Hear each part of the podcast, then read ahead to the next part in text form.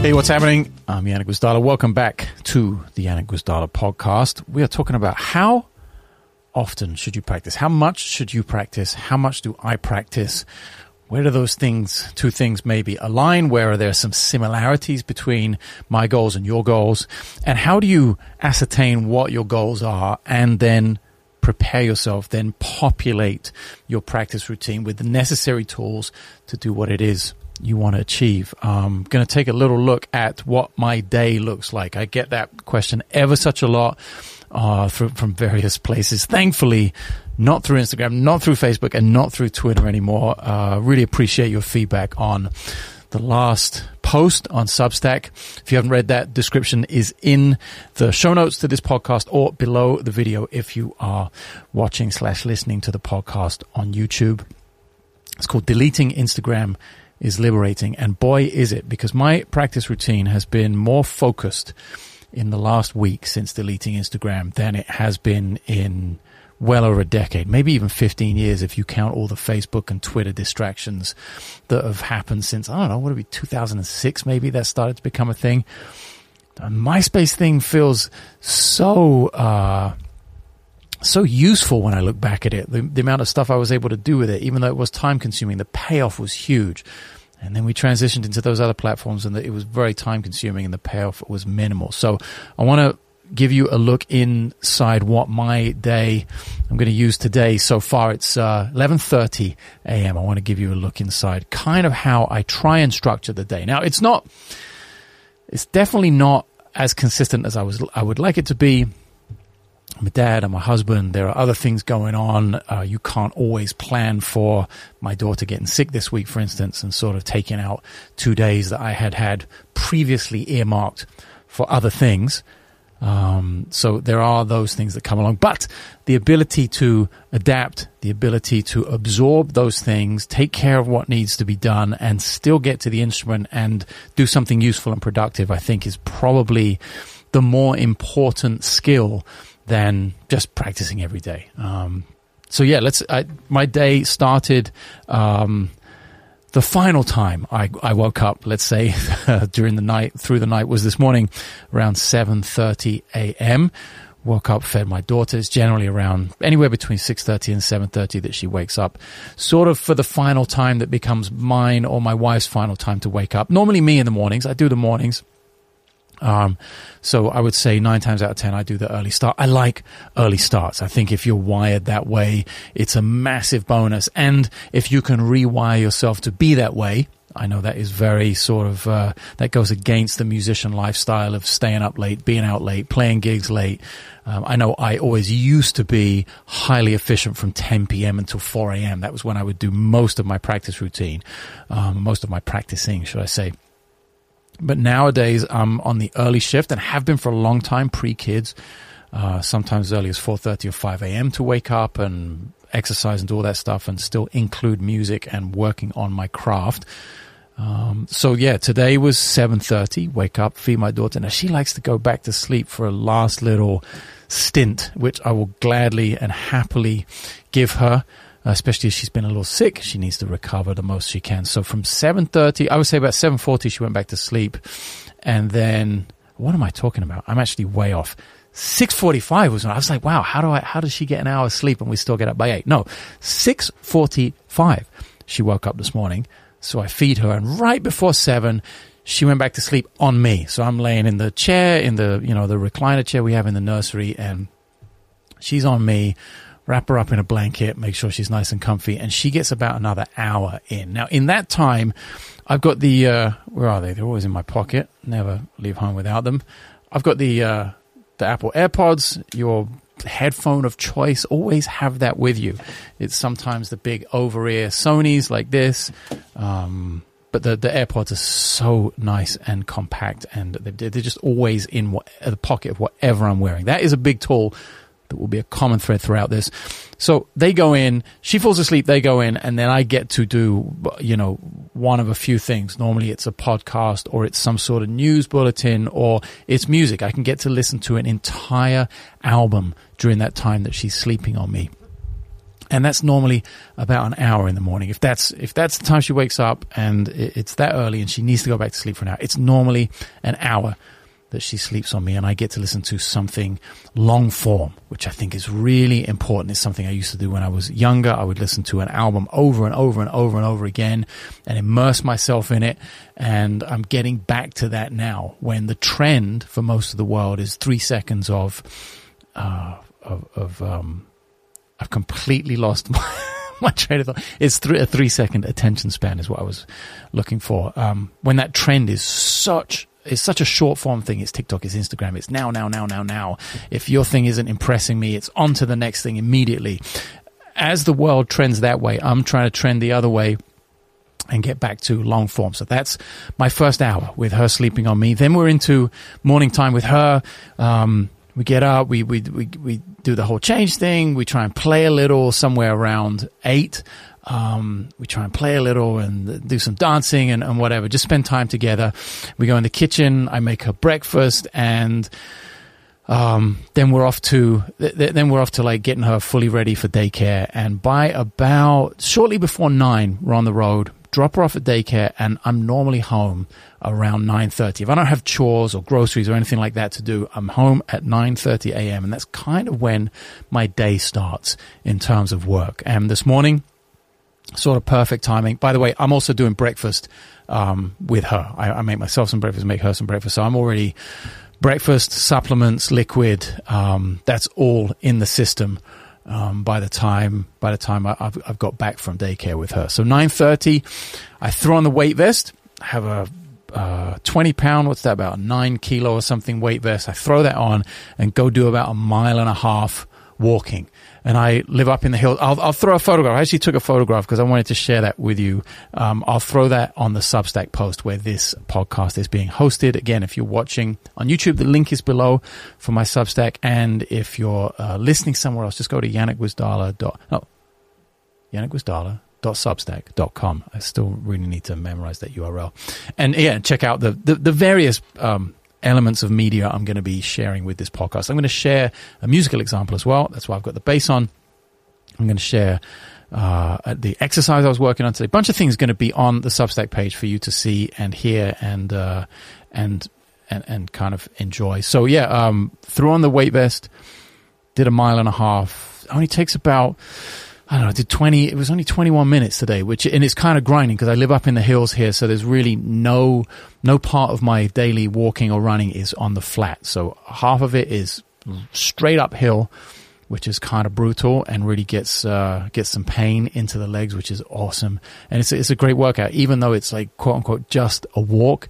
When you put the weight vest on, when you go, pretty intensely. I walk at about four miles an hour. That's like a solid walking pace, a mile every 15 minutes or so with the weight vest. That's a solid way to kickstart the day. I get some direct sunlight and I get some exercise and it will be one of three kind of active things I try and do throughout the day. And this may sound kind of unrelated to music, but it's a massive setup. It really gets me moving. And on that walk for 20, that's another 20, 25 minutes of I can listen to something. I can listen to music or I can just be uh, kind of quiet and peaceful with my thoughts, figure out what I want to talk about, maybe on the podcast, what I want to write about in the Substack. Maybe I have a melody going through my head that I want to uh, work on and develop. And maybe I'll sing something into the voice recorder of the phone if, if an idea comes to me. It's again, you know, multi uh, use of my time. I'm exercising, but I'm also being productive in terms of active and and kind of uh,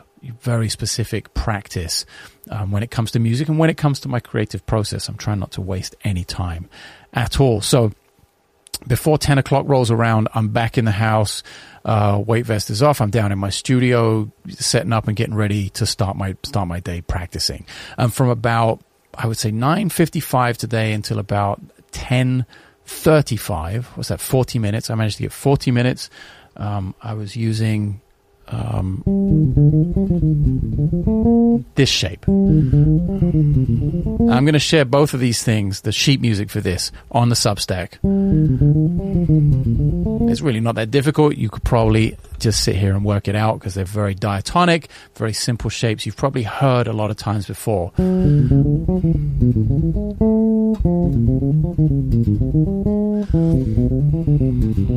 By the way, if you're watching on YouTube, the beanie and the hoodie is not for show. It's actually just not warm here in California. And if I have my little, this unbelievably effective tiny and coincidentally cheap to use heater, which heats my studio in a, in a matter of minutes. If I have that running through the podcast, it's just going to be in the background. It's kind of a drag. So I opted for the hat and the beanie.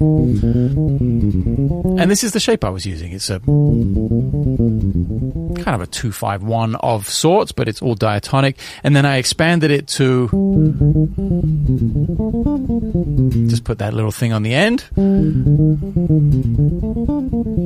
And I was working in half steps.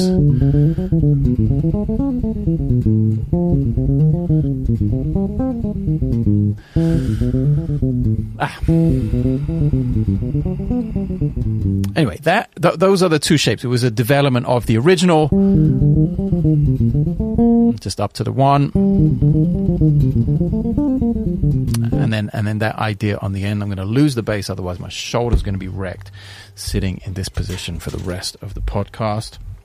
Now all the cables are tangled up. All right, whatever, we'll survive.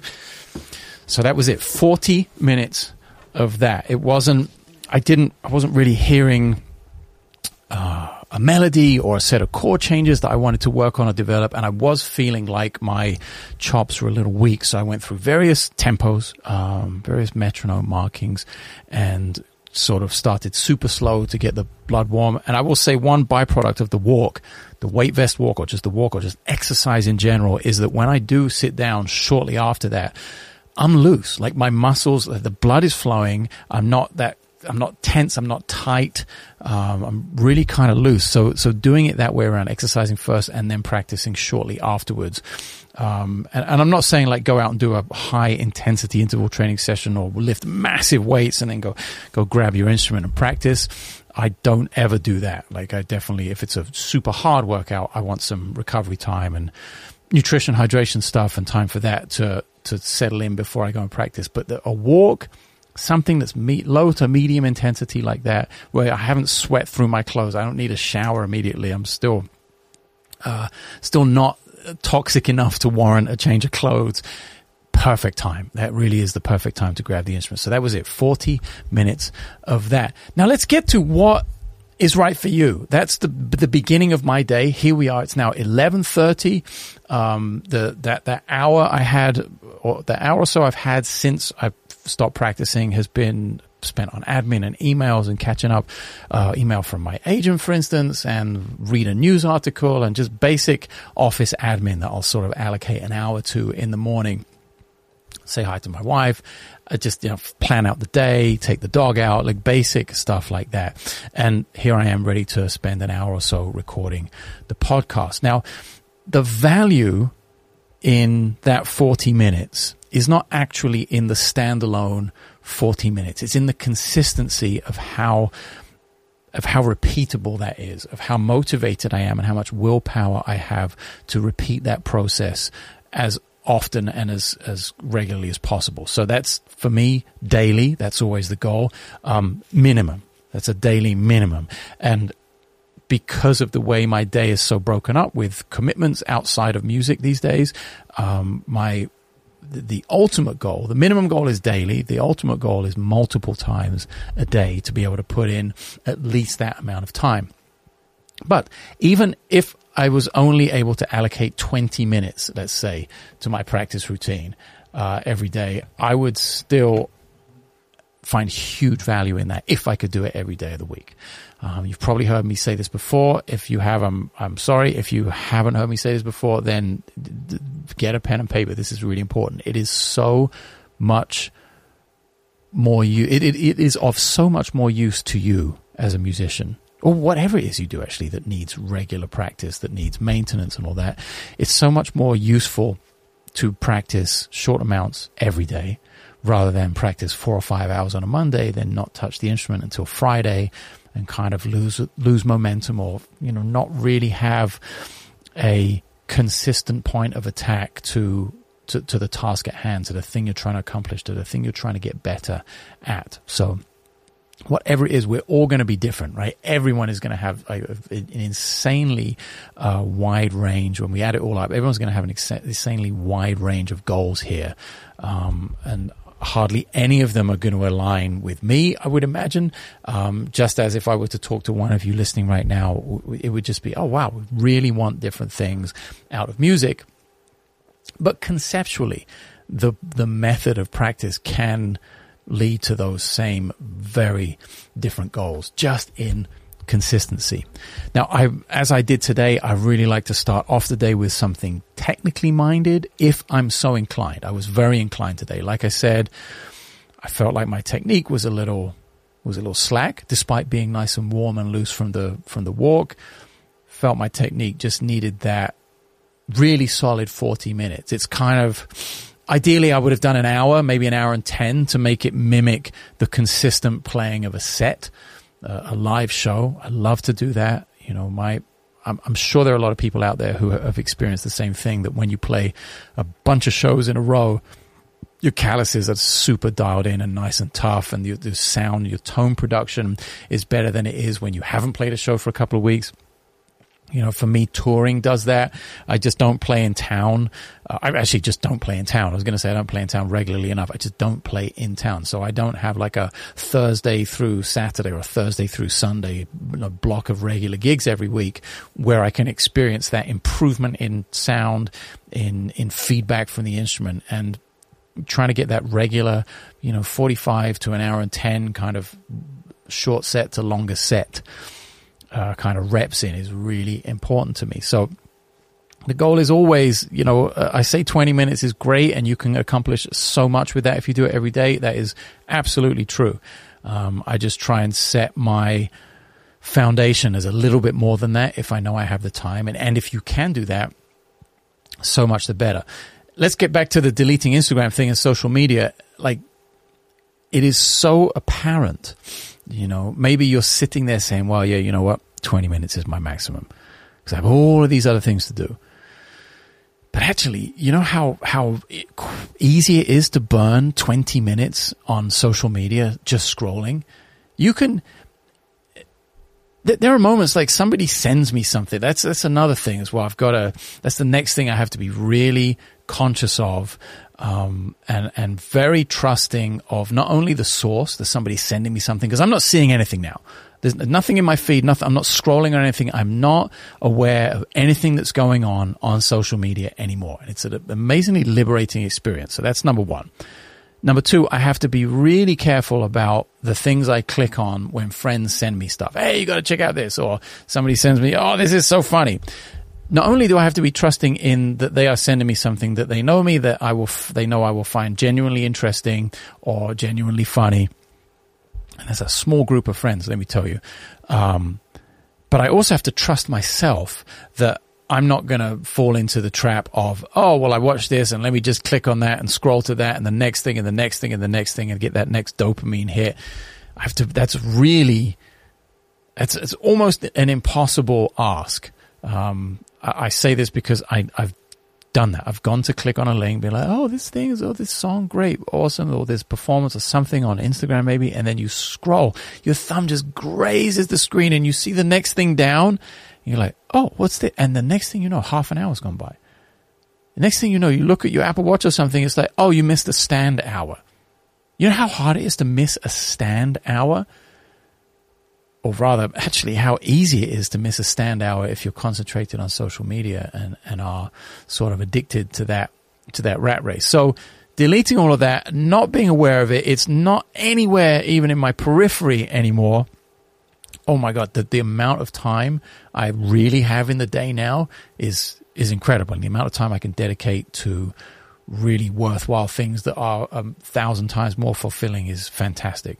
And I've always said, uh, again, you've like a little bit of a broken record, that we don't give the day uh, enough credit for how many hours there are in it. And we are very uh, dishonest with ourselves about how we spend the time in the day. So again, yes, 20 minutes a day, very productive if you can do it consistently and you have a clear goal and you are disciplined and you make the most of that 20 minutes. But I would challenge you, um, to to really ask yourself some some deeper questions about how you spend your time and be really honest with the answers. And deleting social media will give you, I don't know, I'm going to guess on average, of course, everyone's going to be a, a little bit different, but on average, I bet it gives you an extra hour a day if you have Facebook, Twitter, and Instagram right now, and TikTok, I never got into TikTok. I actually have a TikTok account with two posts on it because somebody said, "Oh, you you leave money on the table, man. You got to you got to get on TikTok." So I did, and I put two posts up, and I cannot, for the life of me, figure out how to log in and erase that shit. So there is an at Yannick Gwizdala TikTok account out there. Uh, I've I've posted two things to it and looked at it once, and that, that's it. I wish I could get rid of it. Um, I've got to dig deeper into that and find out refine my password or something and just eradicate that from the internet. So yeah, with those four major platforms, and that's without any sort of news feed, like an actual news feed, like a newspaper. That's without any blog. That's without any newsletter you might subscribe to. Those are like up to six, seven, eight, maybe distractions in your day that could easily take three minutes each, four minutes each. If they take five minutes each, there's your 40 minutes eight times five is 40 the last time I checked. There's your 40 minutes of practice if you just eradicate those things. Um, and yeah, so I can only speak from experience here, both having been on all of those platforms for some of them 15 years or since they freaking started and, you know, and now having deleted it all and just spent a week with my thoughts and a week with my time and a week reassessing my time and I, I, I, wrote in the in the last in the last post on Substack, deleting Instagram is liberating. In that post, that my playing is I'm playing better than I have in years, and I'm not sure that that is something you're going to hear. Like if you listen to me play now and you listen to me play three weeks ago, you're like, well, you kind of sound like the same person. I think the bigger payoff is maybe not in the outward facing uh, department, but in the inward facing department, the feeling, the feedback, the ease with which I'm now able to do a few things um, with just a week of actually focused. I've always been a really focused person, a hyper focused person. I've loved to practice. I've I've loved to do the work. I think there's another huge element that I'll talk about in a second. I always have loved to do the work. No question about that. Um, but without these massive distractions, distractions that grew very slowly over a very long time. And it's not until you eradicate them that you realize quite how much they were dragging you down. And that is life changing. As a musician, as a musician who's, I'm 44 now, as a musician who's middle aged and has been doing it for this long and working this hard for this long and trying to find the gains, trying to find improvements in what I do and trying to improve my process. Um, to find to to have such a big gain at this late stage in in in in my career is is huge. Like, I, I don't expect to have big gains like this. Again, maybe not outward facing, maybe not audible to the everyday listener, even the de- super dedicated coffee drinker, but definitely inwardly, and it ha- is helping my process. Like, it has set me up to uh, just to okay, wow, all of these things, different things, suddenly become suddenly become an option now because I have all this other time to work on them, which is which is awesome. It's a really good feeling. Can't recommend it enough. So let's talk about what possible things might work for you depending on your goal and depending where you're at in the process. Are you 15 and listening to this and like everything is in front of you and you haven't been playing that long and you're like, oh, just everything is new and it's like yes to everything. Okay, that's to to me that's actually a little tougher because it's just information overload. And in this day and age of everything being available all the time at the click of a button, you know, all you got to do is have a phone and an internet connection and you just have access to everything basically. Being able to cut through the noise and the bullshit and the scams and the clickbait and all of that kind of shit is a little bit daunting. Um, I don't envy someone who's 15 or in their teens playing music for the first time and really getting into it. That's a, that's a tough ask. Oh, hydration essential at the 25 minute mark here. And I think you really, it really comes down to asking yourself a bunch of questions and being super honest with the answers. Um, you, you, and you have to put it into practice. It's not just, um, a mindset thing. It's not just, oh yeah, you can Tony Robbins this shit. You know, uh, you, actually have to do it as well and you have to be disciplined. And there's no, there's just no easy way out. There's no quick sell. There's no like, oh, give me a thousand bucks and I will change your life. Uh, no, keep your thousand bucks, listen to the advice and you change your life. That's like the, the, the best piece of advice I can give you because there is no uh, mindset, uh, only attitude kind of base thing that will do it. Like you have to leap, you have to take the jump, um, and and pick up small gains. I think small gains are important. Uh, you know, because trust me, they're only going to become smaller. I think the older you get, like I was just talking about, it's crazy to get a big gain right now at age 44. Haven't been doing this for almost 30 years. So it's, yeah, enjoy those small gains. Set up small short term goals. Okay, you want to be able to play this Charlie Parker solo. Great. Go after it. Train your ear. Do the work do the transcription, spend the, the days, the weeks that it takes jamming along to that record to really nail the solo and get the feeling, get the sound of bebop into your playing. Okay, maybe that's not your goal. Maybe um, you love the way Sting sings and plays the bass. Great. Well, you know, you've got two things to work on, not just one. Figure out your singing voice. Maybe take a couple of vocal lessons. Um, maybe you want to be uh, a career sideman or woman who plays for other artists and has that secret weapon of great background vocals. Awesome. I think that's a fantastic goal to have. I think if you are going to go into the freelance musician uh, lane and you want to work with other people and you want a varied and interesting career, I think having more than one skill when you go and do that is essential. So think about that now if you're that young musician. Think about learning what it is to be a musical director. Think about arranging songs. Think about uh, production. Think about the quality of your foundational sound as a musician, as a bass player. Uh, how can you like make this incredible bed of sound underneath a band? And you know, those are the skills if you want that kind of career I'll be working on as well as background vocals, as well as all those other techniques that go into being not quote unquote just a freelance musician. So in that in that case, yeah, you should be playing along to Sting records, playing along to Lemmy records, playing along to Morphine records. There's so many options of bass players that sing, um, and just playing songs. You know, shit, play U2 or Maroon 5 or I don't know, the, the Doors or Led Zeppelin. It doesn't matter. Combining skills. Be doing that every day. That's what your goal is. If you dream about being, you know, the, the unicorn session musician or studio musician or touring musician, if you that really is your dream, get on it now. Like do those things. Do those things that make you special. Um, but what it comes down to, I've, I've given you from Charlie Parker to U2. I've given you quite a wide uh, range there. That's a big demographic of people listening to this. And we've really only talked about someone who's young right now, um, who kind of has it all ahead of them.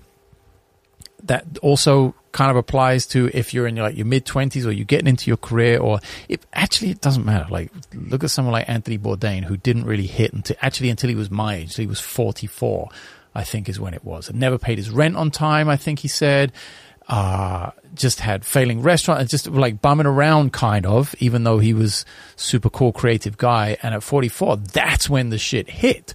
44 years old. So there's no, I don't think there's a time limit on it, but of course your parameters and framework are going to look very different depending on where you're at.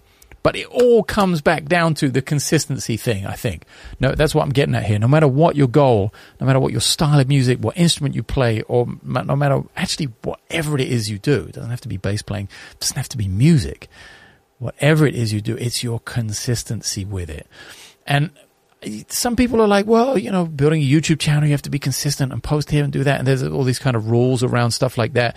I'm, I'm not sure it's even consistency of output uh, but it's definitely consistency of work and it's definitely uh, consistency filling the bucket of love for the work. And that's something something you can't teach. That is something you can't force. And that is something that you have to trust your curiosity and yeah, you got to trust your gut with that and you got to ask yourself how much how much you want it. How badly do you want the thing? For me, the thing is music, is bass playing, is jazz, is improvisation, is recording, is writing songs, is is those things. I have a big bucket of things that I am very passionate about. And I figure them out pretty early on, and I've worked hard at them without fail, uh, relentlessly, my entire career. Um, and I think you'll find that is true for most people who are happy doing what they do. They are so curious about it that it just doesn't matter. Like nothing else matters. The outcome, the money, the fame, the success, the notoriety, none of that matters. You know, it doesn't matter whether you're like Marcus Miller and Victor Wooten famous or whether you're, wow, who's this? I've never heard of them on Spotify, unknown. Yeah, I bet I could go and do a deep dive on artists I have never heard of on Spotify and be like, oh wow, these what, what is this amazing music that's super inspirational? And then dig down deep and you're like, oh, oh shit, this person's actually a dentist or a doctor or something, and they do this on the side, but they're super passionate about it. That it doesn't matter. Get a day job. If you can't make money doing what it is you love to do, get a day job and still do the thing you love to do. That I think shows a huge amount of commitment to the thing. And ultimately, I think if you work hard enough at it and hone your skills, you will have the choice. Be that at 21, if you get super lucky, or be that at 44, like Anthony Bourdain, you'll have the option to go full time into it. Look at Mark Rober, the YouTuber, ex NASA scientist, ex Apple lead designer, or whatever he was, and you know, more famous than any of that for his YouTube channel. And he was still working at Apple, still had a day job. I mean, great day job, creative one, paying a lot of money, but still had this super crazy job at Apple when he had 10 million followers on his YouTube channel. You know what I do with a million followers? Holy shit. I think 500,000, 100,000 followers on, on uh, YouTube. I could make work you know, and, and make it work so I didn't have to have a day job. And he stayed at Apple until he had 10 million subscribers on YouTube. That's crazy. And he just kept doing what he loved. And he didn't set out for it to be, he didn't want to become a YouTuber and be famous and make a lot of money. And he didn't want those things. He just wanted to be passionate about what he loved and make videos about it and share it with other people. And as a result of that, all the other things followed the fame, notoriety, the millions upon bajillions of followers. I don't know how many he's up to now. Let's check Mark Rober. How you doing? Uh, Mark Rober, American YouTuber. And his f- the first thing that comes up is not his YouTube channel. Okay, let's see here. Are we going to get bashed? Yep. Okay, this is space. 23.1 million subscribers. 3.15 billion with a B views on his channel. And he's an engineering science nerd and shares that with the world. Amazing. Obviously, a highly credentialed one with NASA and Apple in his back pocket. Uh, but yeah, um, did it for all the right reasons. And I think that is what is going to strip you of social media, I hope, because um, that's all the wrong reasons, in my opinion. And it's super unhealthy. And I think that is what is going to give you the time and to also realize you might not want to do it once you have all this time and you sit there and you understand what it is to work on this fucking thing over and over and over and over again and not get it and fail miserably for weeks and months on end and not physically be able to do this thing. I hope you understand that the uh, voice raising there was because that's actually something I've experienced many thousands of times. I'm very passionate about it. I try not to forget about those moments. That that is the thing that may may destroy your uh, your passion for it when you get there and you realize, oh shit, this is a lot of work. I was not anticipating it being this hard. It looks super fancy in a 15 second Instagram video, but holy crap, it takes a lot of work to get to this point that I was aspiring to. So you might reach some make or break moments like that, which is which is awesome because then, holy shit, if you reach that moment and it's like, oh, I don't want to do this, then you go find the thing that you want to do. And you can apply all of the same logic and same structure and, and build frameworks for that. You know, maybe you want to be an engineer, not a bass player. Plays jazz and fusion and, and all those things. So it's just always try and be as aware uh, as possible and be honest with yourself. I think that's the big takeaway. And the more you do that, the happier you're going to be, and the more you will be doing it for the right reasons. And it, uh, yes, let's get back to that. It's infuriating, man, when it doesn't go right. I'm not going to say there's nothing worse than that because there are plenty of things worse than that, but is one of the things that, that really make you question what what am I doing here? what is I cannot get this thing. You may have seen, and I, I, posted a lot of this on Instagram before I before I ditched it, and maybe this will make a good maybe make a good YouTube video or it will make a good post for for the Substack.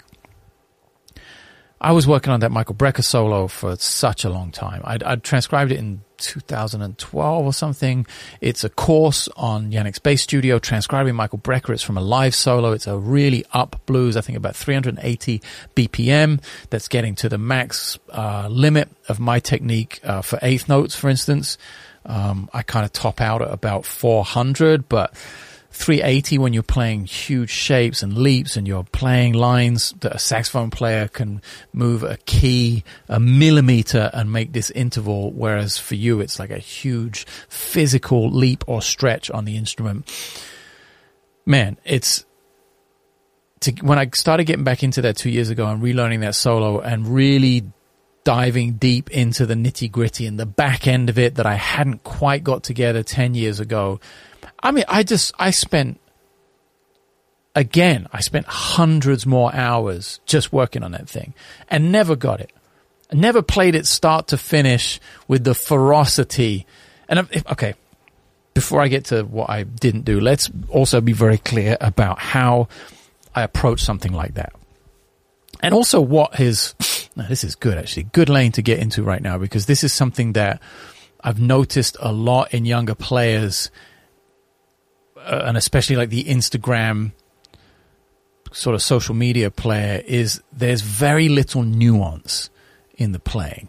I understand that for the algorithm and for the three second attention span, they want to like bam, they want to do the the Bruce Lee, the one inch punch or two inch, punch, whatever it was, that little that's ridiculous, like instant knockout blow from very short range. Like that is what gets you or us to stick on someone's page is somebody is something very impressive and immediately gratifying.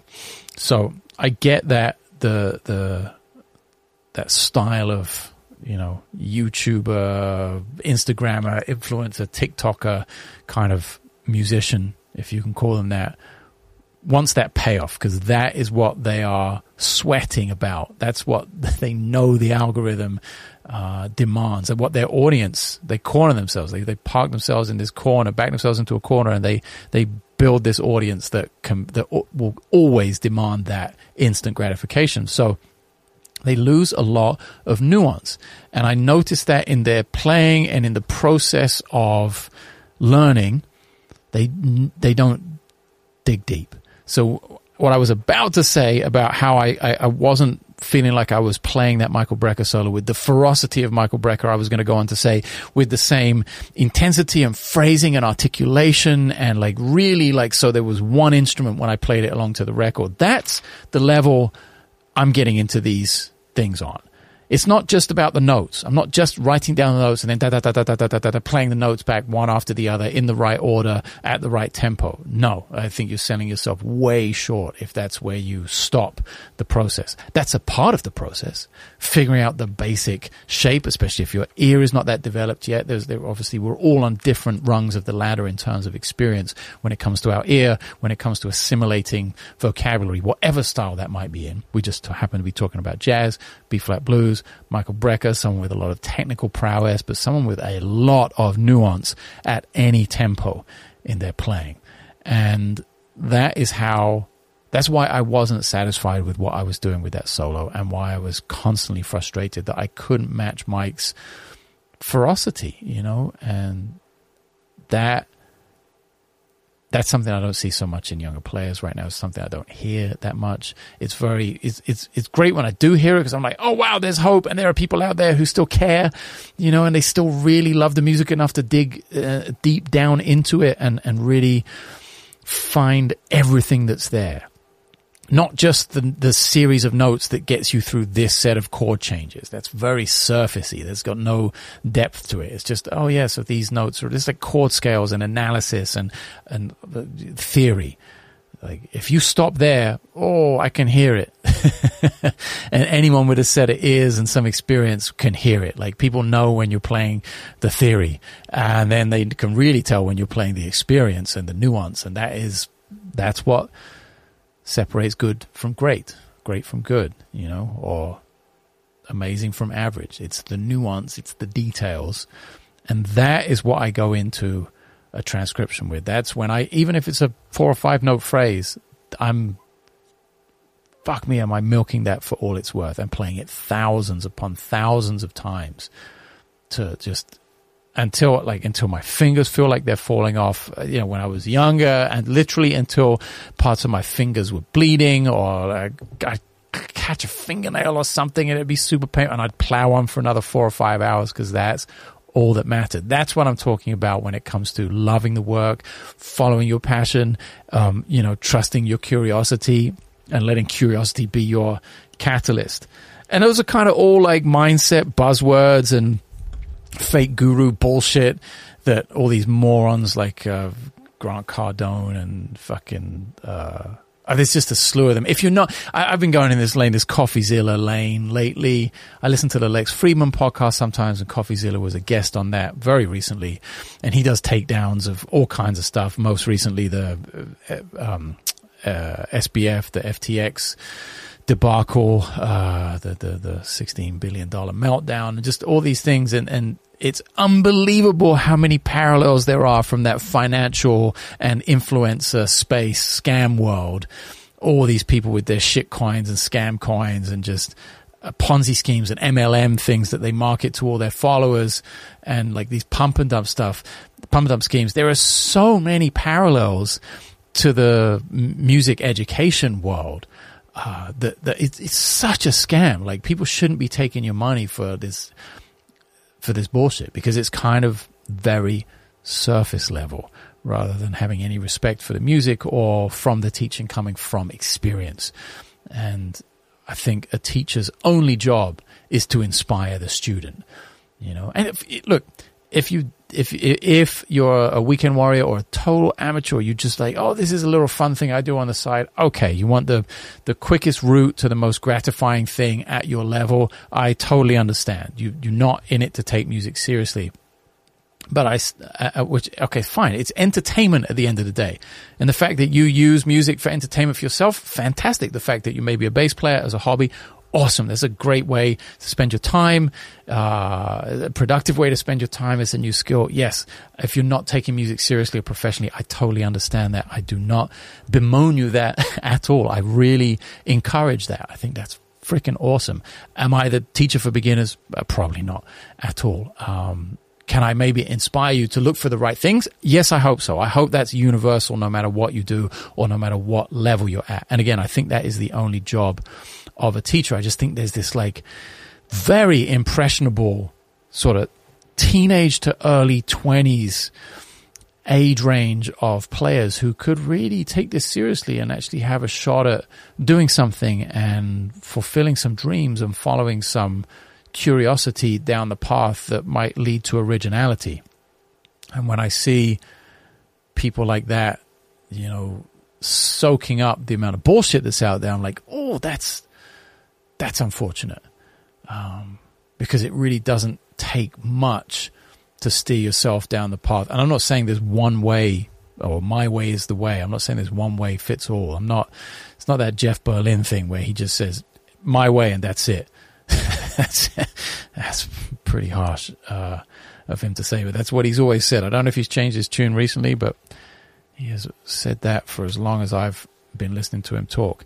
Um, so I'm not saying that at all. I think everyone is very different in the way they learn, and that is the point. It's the teacher's job to uh, uh, discover that, to uncover what it is that motivates the, the student, and to feed them inspiration, and eventually make them a uh, uh, uh, what do you call it? Give them perpetual motion with their own curiosity.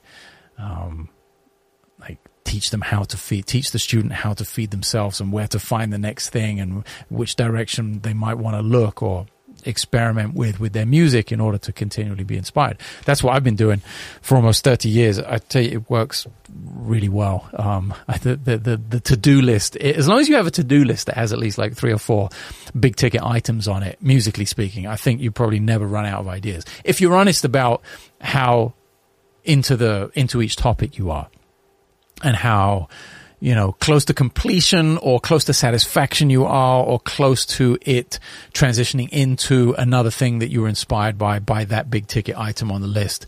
I think it's really hard to run out of stuff to work on because there's just so much music out there, you know, um, that's one thing about the one hour in the morning when my daughter's sleeping on me, like early doors, or when I'm out on my walk, or I'm in the gym working out. You know, when I have quiet time to have the headphones in, that's I'm really forcing myself to listen to complete albums, uh, to watch complete movies. Especially like my gym down here in the uh, off the, off the side of the studio, it's TV on the wall, so I'll try and watch documentaries and stuff like that on the big screen while I'm while I'm working out. Really force myself to see things in their entirety um, which has been really helpful. It's you know I've I've also forced myself to listen to some things that I think I was going to say I know that I think I don't like, and musicians that I'm like, oh, I just cannot give a fuck to be to be listening to that, and I have to question myself sometimes and say, oh, how much of that is based on I've listened to it all and then made a decision, or or how much of that is how much of that opinion is based on you know, oh, I saw this clip on social media and it was shit. You know, how much of it is based on listening to 60 minutes of music versus 60 seconds of an Instagram post? So I've been trying to go back and reassess uh, elements of the music business and, and music in general and, and musicians and artists that I have had very harsh opinions on. So far, uh, it was pretty accurate the first time around. I got to say, I wish I could say, oh man, my opinion completely changed. I've 180 uh, degrees, and I love all these people that I used to think were garbage. No, I still think quite a lot of them are bullshit, but there have been a few moments where I've been like, oh, you know what? There's actually something here. Um, and also to the point where, okay, I didn't like it for the wrong reason when I saw it on Instagram, perhaps. And now I don't like it personally because that's subjective, of course. I don't like it, but I do see that there's something of value there and there's some depth to the art. So there have definitely been more of those moments um, where I've sort of heard something in its entirety and be like, oh, you know what? They were, they, I see what they were going for. It's not for me, but cool. I respect the fact that they were going for this thing, and well, in some cases, were very successful in doing it, even though it's not something I would personally want to spend much time checking out. So I cannot recommend the deletion of social media enough. This is all based on that. It's like not only am I having more time to do all of these things, but I'm I'm also not under the influence of that very distorted presentation of what art is. It's so distorted and you just, when you're in the middle of it, you just don't know. Look, like it, you can't go look at it now because I took them all down. But uh, if you didn't see in the past few months, um, you have to take my word for it now. But I, you know, Instagram gave this monetary incentive to post reels because they were trying to combat TikTok's takeover and this monetary incentive added up to $1200 a month. I've said this before not an insignificant amount of money. 1200 bucks a month. That's some people's rent car payment. That's a, that's a lot of bread right? 1200 bucks is not an insignificant amount of money. You go about go out and buy a bass for that. You can probably buy two basses. you can buy an amp. Uh, you go on a nice vacation. It, again not an insignificant amount of money. But in order to get that money which is also taxable, so it's really not twelve hundred dollars. In order to make that twelve hundred dollars. You have to get eleven. You had at the time had to get eleven point two million views. Million with an M. Million. 11.2 million views. Yeah, it's impossible. For me, anyway. It's not impossible for the TikToky spammy, clickbaity people at all. Um, but I think if you're able to get 11.2 million views, you're probably such a big channel doing like 10, 20, $50,000 brand deals that the 1200 bucks is pretty insignificant. So what it did was very cleverly hook people like me who had a channel of 62,000 people, not 6 million people into thinking, "Oh yeah, well let me let me post a bunch of shit to Instagram." So I tried to do it every day religiously, same time, posting something I thought was cool. I was trying to stay honest and be in my bubble and be like, I'm not going to, you know, post second takes or third takes. I'm not making this video specifically for instance. I'm just, you know, and they got me. They fucking got me. And I posted somewhere. I think it's, is it on the Substack? I don't know. Maybe I'll do a whole thing on that later in life. Um, I don't know. Uh, but I did post uh, something somewhere. Uh, maybe it's in, in a YouTube video of the actual amount of money that I made from that. And I think I did it for three months, and on the best month, they sent me 140 bucks and I posted 30 videos. I mean, I was making less than $2 a video and to make the video, I should have charged, you know, if I'd have made that video for a brand, for a brand deal, I would have charged thousands of dollars to produce that video as a commercial for like a pedal or a piece of gear that I'm using, you know, a brand deal with a company. This is just pointless. So uh, now, of course, I can't remember how we got here. The distorted view, exactly, the distorted view of what art is, and and the reasons people are doing it. You know, so I'm very glad to have those reasons eradicated from my life. Um, I'm glad to have the option to monetize what I'm doing with Substack, uh, and and the fa- and and it not be mandatory as well. Um, still working on the concept for it in terms of the paid versus free. So far, everything is free. You can go to yannickgwizdala.substack.com. It's linked in the show notes to this episode. It's below the YouTube video if you're watching there. If you're on Substack, you're already there. You can subscribe for the month at six bucks a month, uh, for the year for 50 bucks.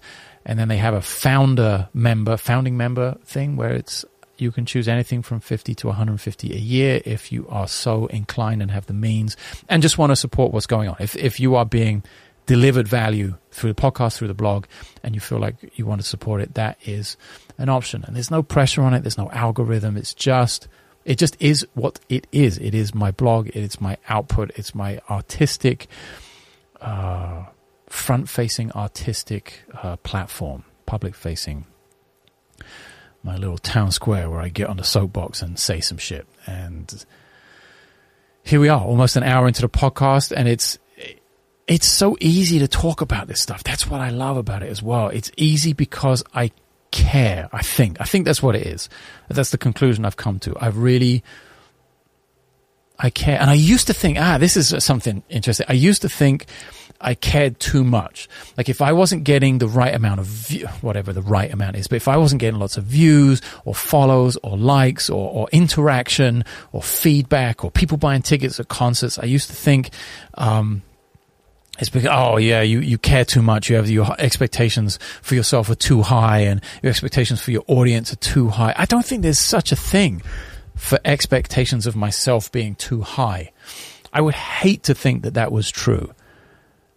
I, I would hate to think I've even thought about something high enough for somebody to consider it being too high.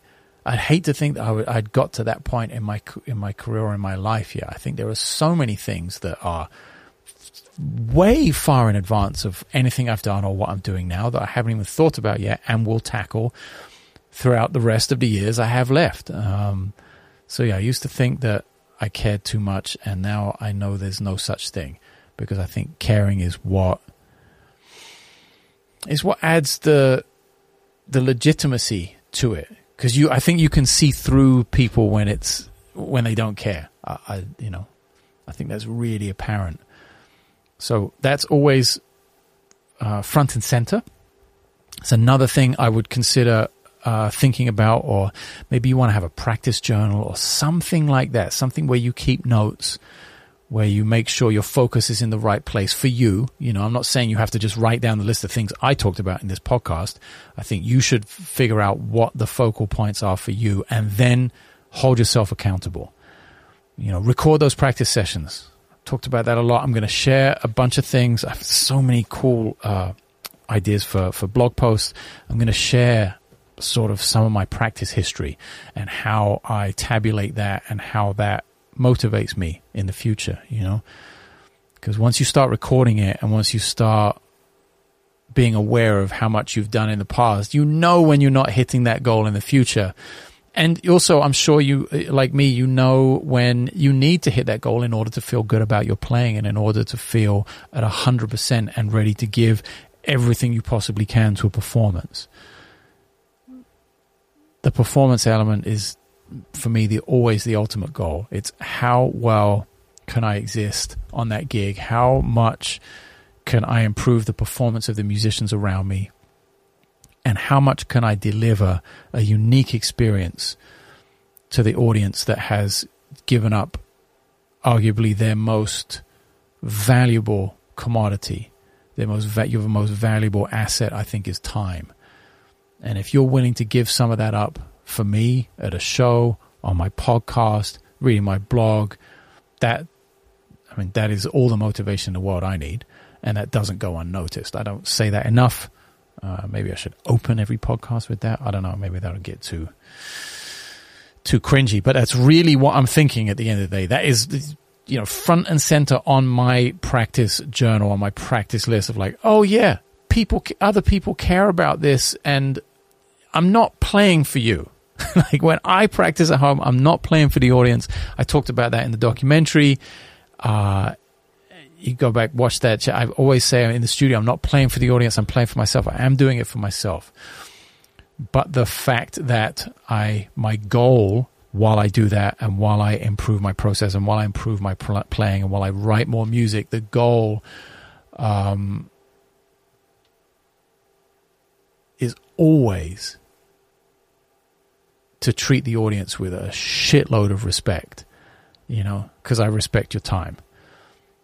And although I'm not playing for you here in my studio or in the recording studio when I go and make a record, I'm not thinking like, oh, will they like that? No, I'm not. And I think every artist should have a little bit of that in them because if they pander to you, they don't challenge you. If they pander to you, they're already deciding what you do and don't like. And I think that's kind of disrespectful. So like, oh, this is a little angular, or this is a little dissonant, or this is this and that. And my audience, no, fuck that. If your audience is don't what that doesn't like what it is you do honestly with your music, then they're not your audience. So yeah, in that sense, I don't play for the audience when I'm creating stuff at home. But boy, do I prepare myself like a fucking samurai warrior when I get on that stage to be as bulletproof as I possibly can in terms of my process. So I don't want to fall off. I don't want to waste time. I want to make sure I'm warmed up and I've slept and I've hydrated and I've eaten the right food and I'm in good shape and I'm ready to perform and I'm ready to listen. Uh, and listen to the band, listen to you in the audience and make that performance the best thing I possibly can. That is the goal. So, yeah, all right, let's end it on that. That's something I'm going to go practice a little more with that in mind right now and put another, I don't know, let's see if I can get another 30 minutes in. It's 12:30 here. California, it's perfect timing. I can get another 30 minutes in. I've been working on giant steps a lot lately. Maybe I'll play some of that for you in a in an upcoming episode. Quite interesting the way I'm using it, not as not with a view to going and playing it live, but as a practice tool, kind of as John Coltrane wrote it as an exercise. Been interesting to see how that is helping other elements of my playing uh, develop as a byproduct of just working on giant steps and those changes. So yeah, I'm going to go do that, get into some lunch around one, and then another form of exercise, probably heavy lifting today. And I'm going to get into the health and exercise for musicians uh, episode, blog post, whatever it's going to be. It's probably going to be a, a, podcast episode and a big post detailing what I do, and maybe doing a, an interview with someone I used to work with, nutritionist, uh, sports scientist, and trainers, and all kinds of people. Really want to put that information out there. so you guys and girls can uh, see if any of it will work for you in your quest for being healthier, both physically and mentally, and being a better musician and happier, more importantly, as a result. But that's it. Long one. Hit almost an hour today. Really appreciate you sticking around if you did this far. Again, yannickgwizdala.substack.com. It's all linked below in the description of the video. If you're watching on YouTube, it's in the show notes if you are listening and consuming this podcast somewhere like Spotify or Apple Podcasts. To see you again on the next episode.